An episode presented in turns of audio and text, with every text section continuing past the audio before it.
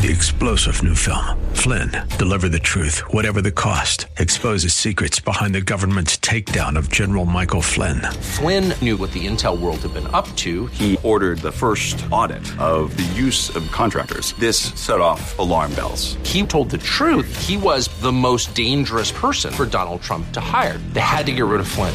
Flynn, deliver the truth, whatever the cost. Available now. Watch it today. Go to salemnow.com. Salemnow.com.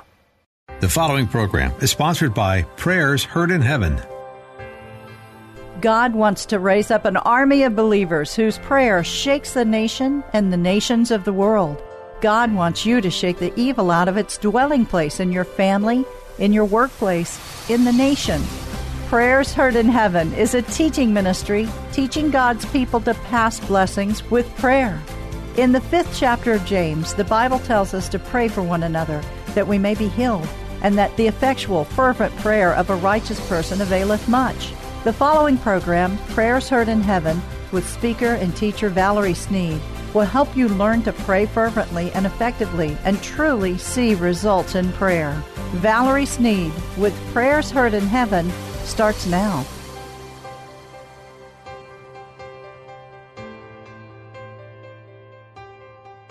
Elijah announces a great drought.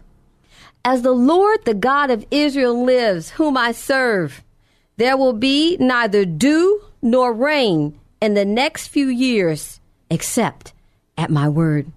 1 Kings 17 and 1. The Bible says Elijah was a man just like us, but he prayed that it might not rain, and it rained not for three years and six months. James 5, 7 to 18. He was a man. He was human in form, but he prayed, and the heavens closed up, and there was no rain. Oh my goodness, this is so awesome. Elijah, think about that now. A man just like us. The miracles of Elijah the prophet, there are many. The drought in 1 Kings 17, 1. The meal and oil was multiplied in First Kings, there was a famine in the land, 1714. But yet, Elijah prayed, and the meal and oil was multiplied. Amazing. A child's life restored in 1 Kings 1722. A sacrifice consumed by fire in 1 Kings 1838. A captain and men were slain by fire, 2 Kings 110. Oh my goodness. Elijah has some awesome miracles. Rain, 1 Kings 18 and 41. The water of the Jordan is divided. 2 Kings 2 and 8. Elijah's miracles are God sized miracles. Elijah did not pray according to his human self, he prayed for God sized miracles to happen. Yet, he was a man just like us. Elijah is in the Old Testament and he is before Jesus Christ. And then the heavens open and sends forth a messenger to earth. By the appearance of an angel, a babe shall be born of a virgin, a son. And he shall be great and shall be called the Son of the Highest. And the Lord God shall give unto him the throne of David, his father. And his kingdom shall have no end. Luke 1 32 to 33. His kingdom shall have no end. You, child of God, are subject to the powers of his kingdom. That's something to shout about. The Messiah is born. So Elijah is the forerunner of Jesus Christ because Elijah saw some of the same type of miracles as Jesus performed. A child, someone's raised from the dead. You remember Elijah raises the boy from the dead. He prays and the heavens are closed. Jesus speaks to the storm on the sea and says, Peace, be still. They both deal with the elements, right? And so, so many miracles that Elijah did, but he was a foreshadowing of what was to come. Jesus tells us why he came into the world, John 10 10. The thief comes only in order to steal and kill and destroy. I came that they might have life and enjoy life and have it in abundance to the full till it overflows. That's John 10 10. You are marked with a promise of power and abundant life.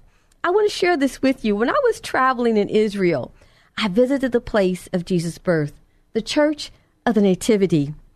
Underneath the Church of the Nativity, there's an underground space which forms the crypt of the Church of the Nativity, and it's beneath its main altar. This is the place of the birth of Jesus Christ. Now, many go to Israel on a tour. They see and they hear, but they still don't believe. I went, I saw, I heard, and I believed. I left Israel not having gone on a tour, but on a pilgrimage to the Holy Land. And my experiences were profound because I believed. When we align ourselves with the great teacher, the Holy Spirit, He reveals truth. He directs our path and enlightens us. As I believed what I saw, the Holy Spirit led me through the church. My faith rose into a new dimension. I read my Bible. I stayed in the Bible. I stayed in the Word of God.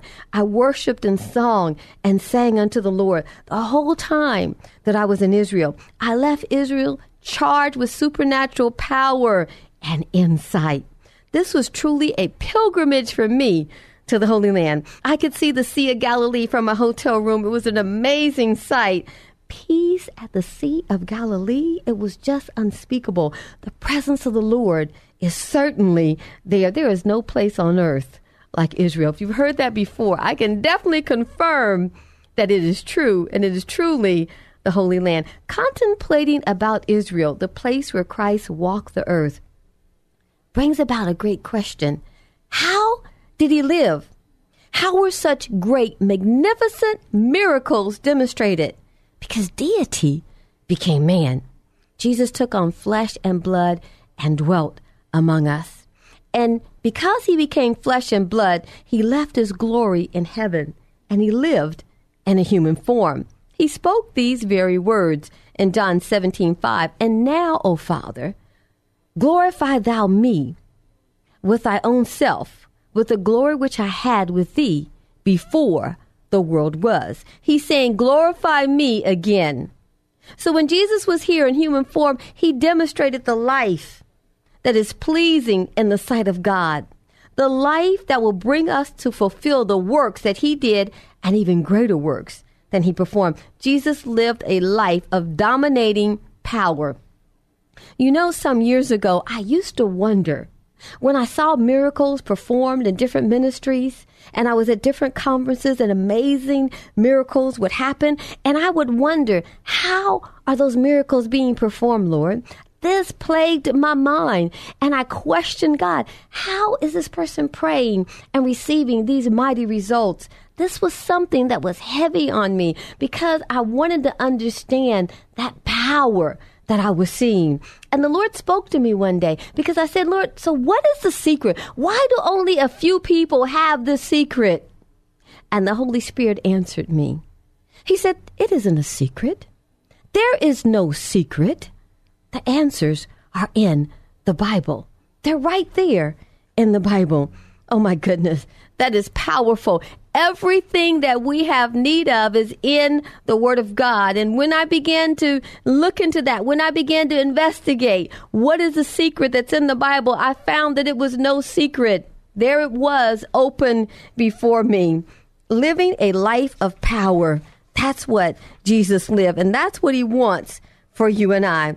Of all the prophets in the Bible, no one's life brought the revelation or the performance of miracles and signs and wonders as the life of Christ himself. Jesus left the legacy of prayer.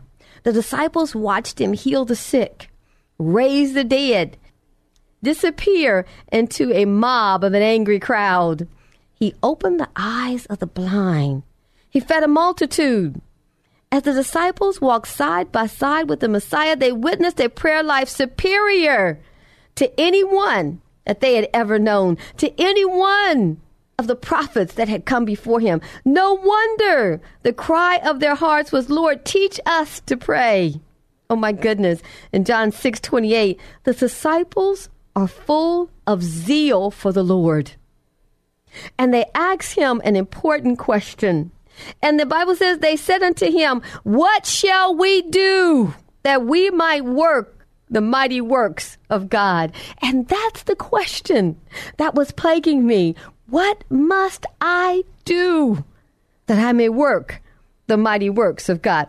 Jesus demonstrated a relationship with God, showing the disciples that God wasn't far off somewhere in the supernatural heavenly realms, inaccessible and unapproachable, as they had thought many, many years before Christ came into the world. He was a far off God in the heavens. They were afraid to even say his name. He was unapproachable in so many ways to the people of Jesus' day. He impressed upon the disciples that God is a loving Father and he wanted to give them the desires of their heart. That he wanted to live in communion and unbroken relationship with them. That same relationship that he desires of us today. And as that same question was plaguing me, what must I do to work the mighty works of God, the Lord began to show me and he began to give me answers to that same question that the disciples were asking. Jesus demonstrated an extraordinary prayer life. Jesus laid a foundation that we have to follow to do the great works of God. He prayed. No prophet in biblical history had the prayer life of Christ himself. Mary is given the message by the angel of the Lord for the child to be born. Mary, the mother of Christ, magnifies the Lord. She prays a prayer of praise and worship to God. Luke 1 46, even before Jesus is born. And when he becomes an adult, his ministry begins with prayer. At the Jordan River, with the baptism, where John the Baptist baptizes him in Luke 3 and 21. When all the people were being baptized. Jesus was baptized. And as he was praying, the Bible says, heaven was opened, and the Holy Spirit descended on him in a bodily form like a dove. And a voice from heaven said, You are my beloved Son, in you I am well pleased. Luke 3 and 22. Prayer. Jesus began his ministry in prayer, and on Calvary, he concludes his ministry with prayer. Daily before daybreak, Jesus communed with the Father in prayer. Mark 1 and 35. Early in the morning, while it was still dark, Jesus got up. He left the house and went off to a solitary place where he prayed. I'm going to ask that question again. What must we do that we might work the great works of God. Because of the life Jesus lived, he had made a commitment. For I have not spoken of myself, but the Father who sent me. He gave me a commandment, what I should say and what I should speak. John 12, 49. Because he lived in communion with the Father, God told Jesus even what to say. Oh my goodness. Jesus never missed the opportunity to pray. Prayer is the realm that Jesus resided in. His ministry dependent upon prayer. And for his life, when there was a difficult situation, Jesus sought God. When he was exhausted and needed rest, he went to the Lord.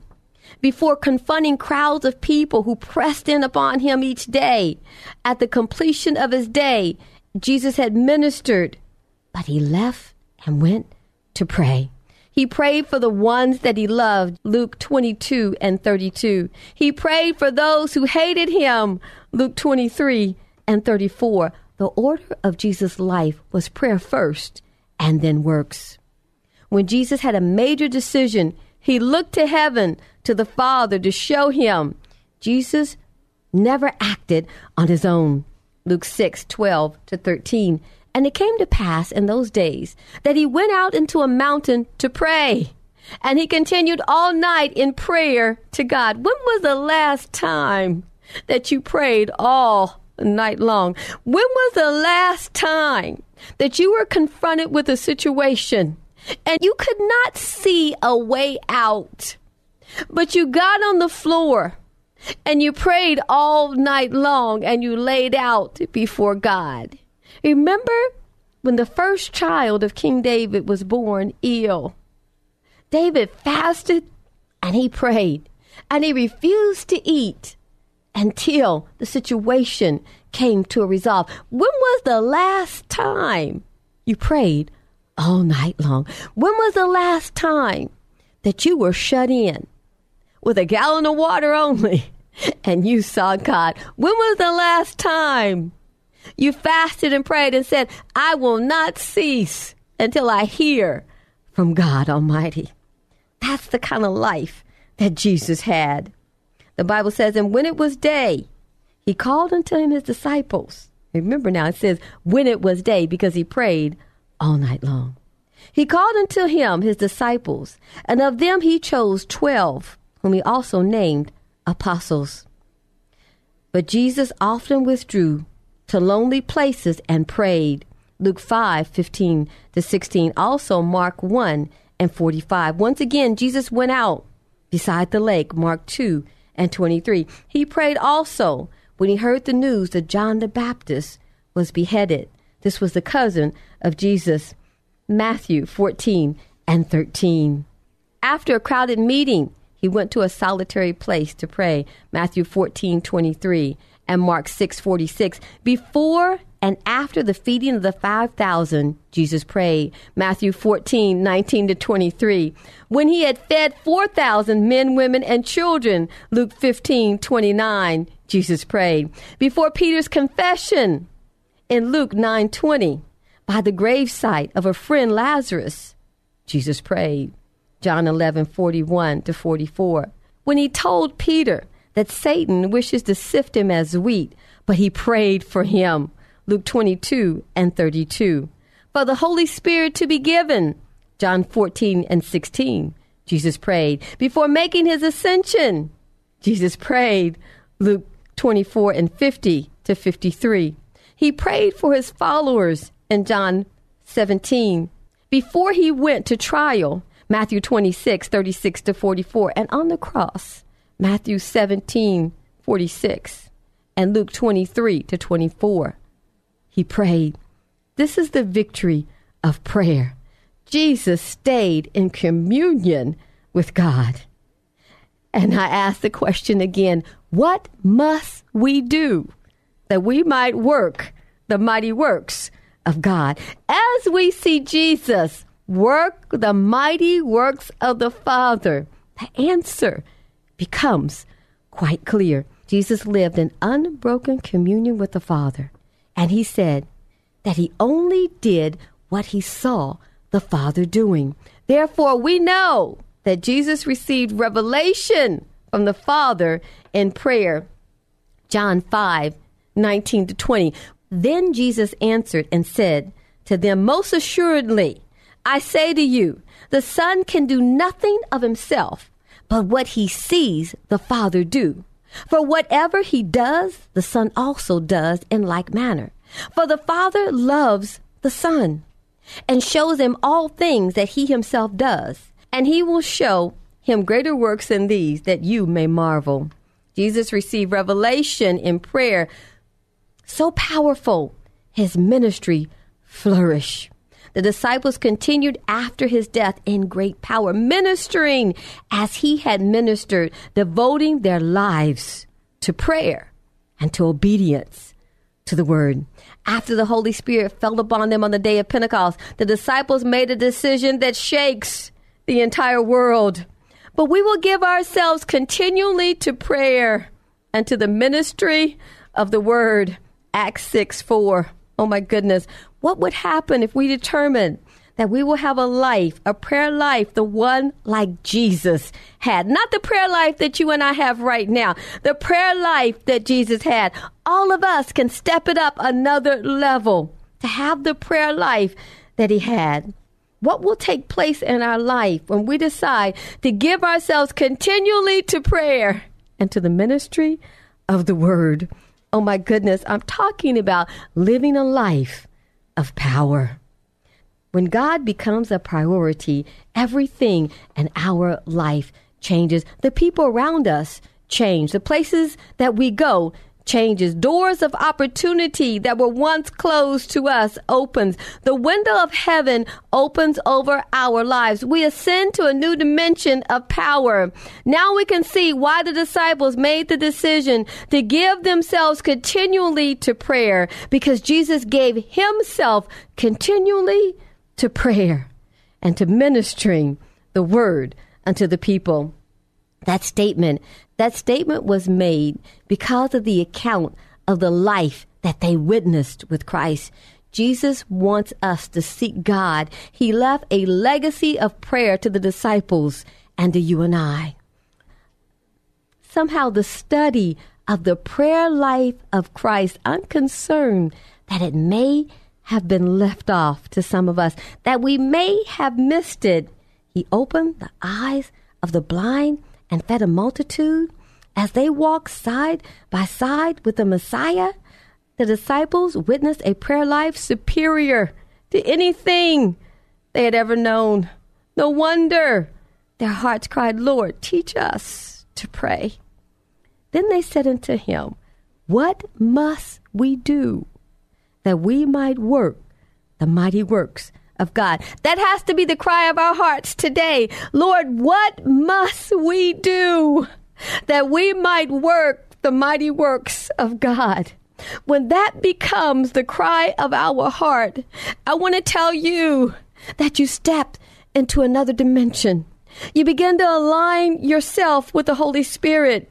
He's the great teacher of prayer. If we look to man to teach us to prayer, we are looking amiss. I mean, we're looking in the wrong direction. It's the Holy Spirit, the Lord says, will be our guide. He says will be our counselor and our teacher. Oh my goodness, Jesus demonstrated a life, a relationship with God unparalleled to any other, showing the disciples that God isn't far off somewhere in some supernatural realm, aloof and withdrawn. He impressed upon the disciple the love of God, and we begin to understand communion in a new way. Jesus had laid a foundation that we have to follow to do the great works of God. Oh my goodness. When we draw close to Him in prayer and we cry out to Him, Lord, draw me with your loving kindness, for perfect love cast out all fear. When we begin to love Him the way He loves us, we begin to have a relationship and a bond and we're drawn to him. If you feel maybe I don't have that kind of love for him, Valerie, the love that draws me to him to hours of prayer. And that's when we pray, Lord, draw me with your loving kindness. Draw me to your heart. Draw me closer to you. I want that love that casts out all fear. Once we comprehend the love of God as a father doubt is removed and we have confidence in Him that He will provide all our needs. This causes a shift in our prayers. We begin to pray prayers that draw God into our prayer, asking Him for His presence. Lord, give me your presence, give me your righteousness, and give me your peace. Praying this way will bring a tremendous anointing upon your life.